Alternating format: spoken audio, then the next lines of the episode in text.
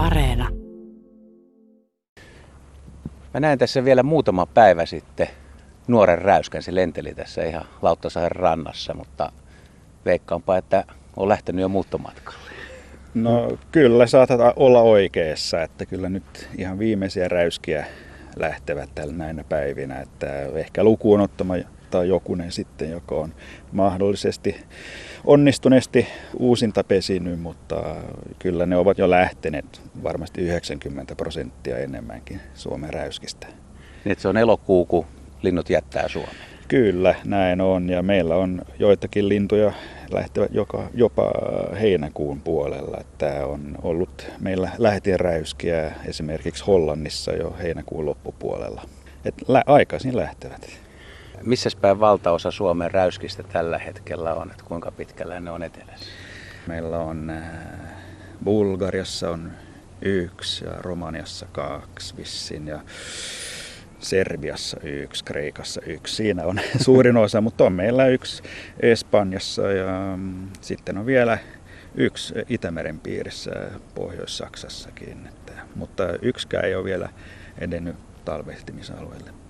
Räyskä on siis ehkä monille kuulijoille vähän tuntematon lintu. Se on tiiroista kaikkein kookkain. Siipiväli on vähän samanlainen kuin kalalokilla, että kookas hieno lintu ja punainen nokka ja uljas ääni. Kyllä joo, että kaunis lauluääni. no nimestä päätellen, mä oletan ainakin, että nimi Räyskä viittaa sen ääneen, että ei se ole ehkä kovin kaunis, mutta joo, että se on maailman suurin tiira ja kosmopoliitti, että Euroopassa se pesi, tai Länsi-Euroopassa, jos nyt käytetään sellaista termiä edelleen, kuitenkin vain Itämeren piirissä. Me ollaan itse asiassa aika lähellä erästä räyskänpesää. En tiedä pesikö tänä vuonna, mutta toissa vuonna tuossa ulkohatulla, tuo saari, missä näkyy mänty ja tervaleppä tuolla, niin siellä oli yksi pari. Joo, joo räyskä on siinä mielessä jännä, että se pesi välillä silleen niin sanotusti y- yksittäispareina, joku tai yksi pari vaan muiden lokkilintujen kanssa, tai sitten yhdyskunnissa muiden räyskien kanssa. Ja suurin osa Suomen kannasta tai Itämeren kannasta pesi yhdyskunnissa. Mutta näitä yksittäispareja on myös no, reilu sata ainakin, ehkä jopa 200 Suomessa. No räyskän pesä ei ole kovin kummonen, se on pieni painauma vaan. Näin on jo, että se on hyvin vaatimaton, että se on pieni kuoppa tavallaan kallion raossa tai sorassa tai missä se nyt sitten onkaan. Että ne selvästi suosivat semmoista vähän, siis missä on vähän kasvillisuutta, että melkein paljasta maata ja kahdesta kolmeen munaa ja kummat kiemot hautoo ja hoitaa. Kyllä, näin on. Ja myös sitten kun poikaset kuoriutuvat, niin molemmat kalastavat. Että ne on, sitten ollaan havaittu tässä tutkimuksessa, että aika usein naaras perheen äiti lä- lähtee jättää koiraspoikasten kanssa pärjäämään yksin sit loppukesästä. Ja mistä tämä johtuu? No se on, emme tiedä, mutta se ei ole ainutlaatuinen, että se esiintyy muillakin tiiroilla ja muilla linnuilla, että koirat ne saavat hoitaa poikaset sitten niin kuin viimeiset viikot ennen muuttoa ja itse asiassa ne muuttavatkin sitten yhdessä yleensä isänsä kanssa.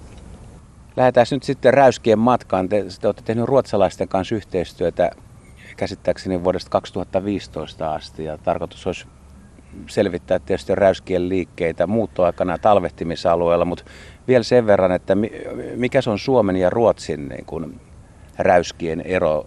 Meneekö Suomessa räyskillä paremmin kuin Ruotsissa? Kyllä, näin ainakin luullaan, että sehän on periaatteessa melko helppo laji seurata, että se on iso ja näkyvä ja pitää ääntä itsestään niin sanotusti. Ja, ää, mutta kuitenkin se pesi usein ihan ulkosaaristossa, että se voi olla aika vaikeaa sitten niin kuin tietää ihan tarkalleen montako paria meillä nyt loppujen lopuksi on. Ja kun räyskällä on vielä sellainen taipumus, että se helposti vaihtaa pesimäluotoa. Esimerkiksi jos vaikka iskee merikotka ja yhtenä vuotena sit syö suuri osa poikasista, se ottaa siitä vaarin sitten ja vaihtaa luotoa. Mutta joo, Suomessa meillä on lähemmäs tuhat pesivää paria on se virallinen kanta-arvio ja Ruotsissa taitaa olla kuutiseen sataa ja about. Ja sitten niitä pesi Virossakin, mutta että se on niinku ehkä no, alle 2000 pari kuitenkin selvästi Itämeren altaassa pesii. Että siinä mielessä aika harvalukuinen laji.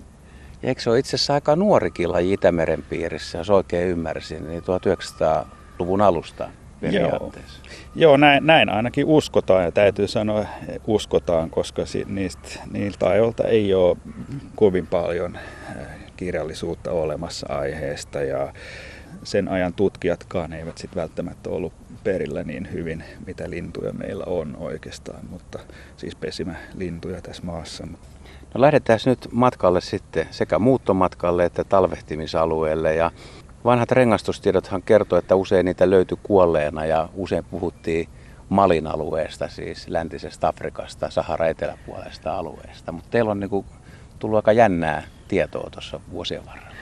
Joo, se on vähän monipuolistunut ehkä, että tosiaan rengaslöytöjen kohdalla hän on semmoinen potentiaali tai siis mahdollinen ongelma, että saadaan löytöjä vaan sieltä, missä on ihmisiä tai missä ihminen saa rengastettu lintu käsiinsä. Ja niitä on tosiaan sitten talvehtimisalueelta tullut eniten eh, aikaisempina vuosikymmeninä Malista, eh, missä on tämä Nigerjoen sisämaan delta aivan Saharan eteläpuolella ja enimmäkseen tapettuina sitten tai ehkä verkkoihin takertuneina ja niin poispäin. Mutta meidän tutkimus sitten, me ollaan siis lähettimillä niitä seurattu, niiden muuttomatkaa ja se osoittaa vähän monipuolisempaan suuntaan, eli toki niitä räyskejä siellä talvehtii, mutta jos puhutaan kaikkein tärkeimmästä talvehtimasalueesta, se näyttää olevan Niilin suistua meidän tutkimuksen valossa. Eli ne menisikin sinne. Luuletko, että ne on mennyt aina sinne vai voiko olla, että joskus spekuloidaan myös sitä, että vähän muuttoreitit ja talvehtimisalueetkin, ne ei ole ihan kiveen hakattuja kuitenkaan? Joo, ei ne ole kiveen hakattu, että sitä se on selvästi hyvin dynaamista, että miten ne oppii näitä muuttoreittejä, että se, ne tavallaan periytyy isästä. Ne poikaset tosiaan muuttaa isänsä kanssa ja oppii sitä reittiä. Ollaan havaittu, että ne nuoret linnut sitten toistaa sitä reittiä, mitä ne on jo lentänyt kerran isänsä kanssa. Mutta se voi vaihdella.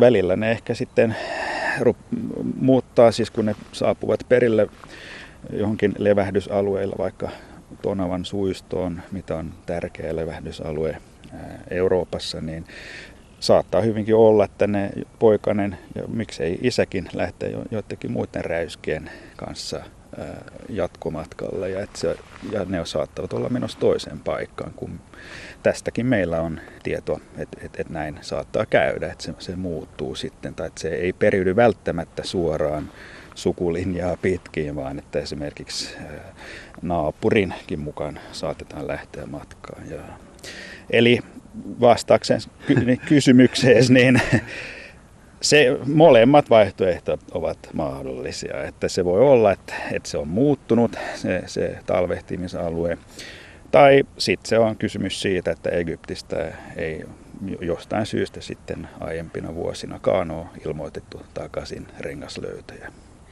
Jos nyt otetaan elokuun vaikka alkupuoli, että suuri osa lähtee, niin miten se muutto sitten etenee ja meneekö ne Euroopassa laajalla rintamalla, kun osa linnuista seuraa jotain tiettyjä niemenkärkiä, ketjuja ja rantoja, mutta miten se räyskä liikkuu Euroopassa? Joo, no niillä on kolme pääväylä, jos näin voidaan sanoa, että osa menee Länsi-Euroopan yli Espanjaan ja jotkut jäävätkin sinne Etelä-Espanjan talveksi. Ja osa jatkuu sitten edelleen Länsi-Afrikkaan, Senegalin, Gambian ja esimerkiksi Gaanaankin, eli ne kiertävät tavallaan Länsi-Afrikkaa. Toinen reitti siinä, se on ehkä näistä kolmesta vähiten käytössä oleva, on, menee Keski-Euroopan yli, eli Italian kautta Tunisiaan, ja siitä edelleen sitten eh, maaliin, pääsääntöisesti maaliin, mutta joskus ne poikkeavat myös Senegalin sieltä. Kolmas reitti sitten, meidän räyskistä suurin osa näyttää menevän, on tämä itäistä reittiä, eli eh, Baltian yli, Itä-Euroopan yli, Ukrainankin yli ja sitten tärkeä levähdysalue siinä on Itämeren piirissä Pohjois-Saksasta ja Puolan rajalla ja sitten just tämä aiemmin mainitsemani Tonavan suisto.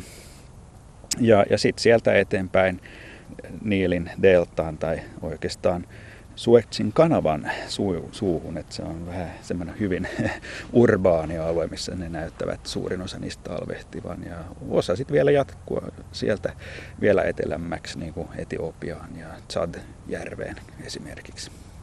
No mitä nämä nuoret linnut tekee sitten, että tietysti talvehtii siellä, mutta viettääkö ne myös kesän jossain muualla, että ei palaa Suomeen heti?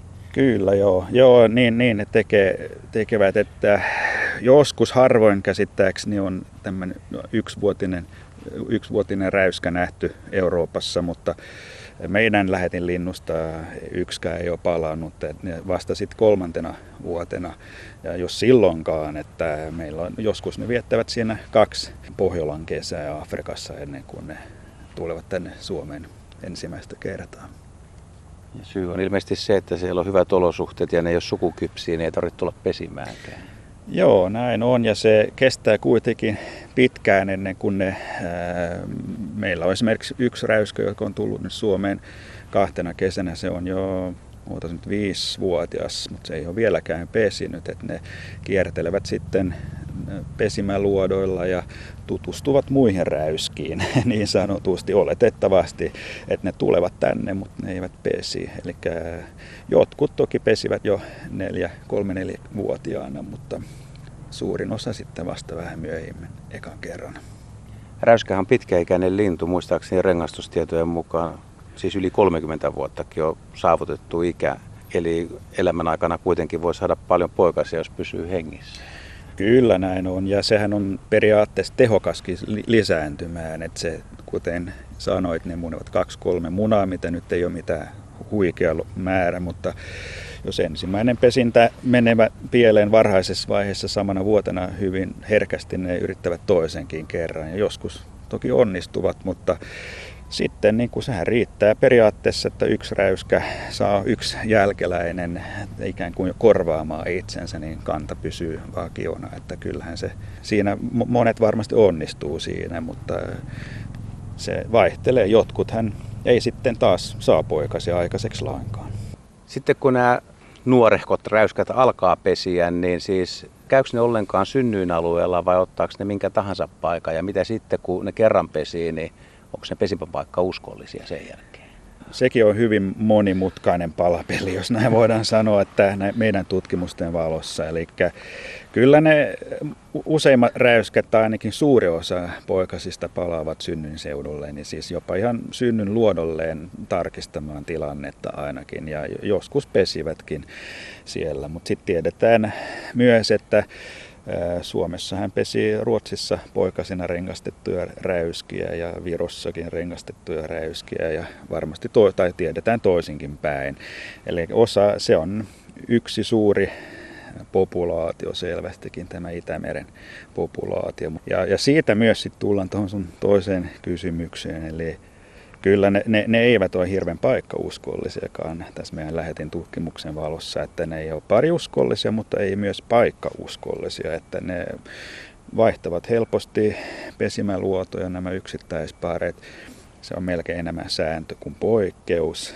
Ja, eli toisin sanoen, vaikka sulla olisi täällä nyt tällä luodolla ollut pesivä pari, pari vuotta sitten ja ei välttämättä sitten ollut lainkaan samat linnut, jotka pesi siinä tänä vuonna.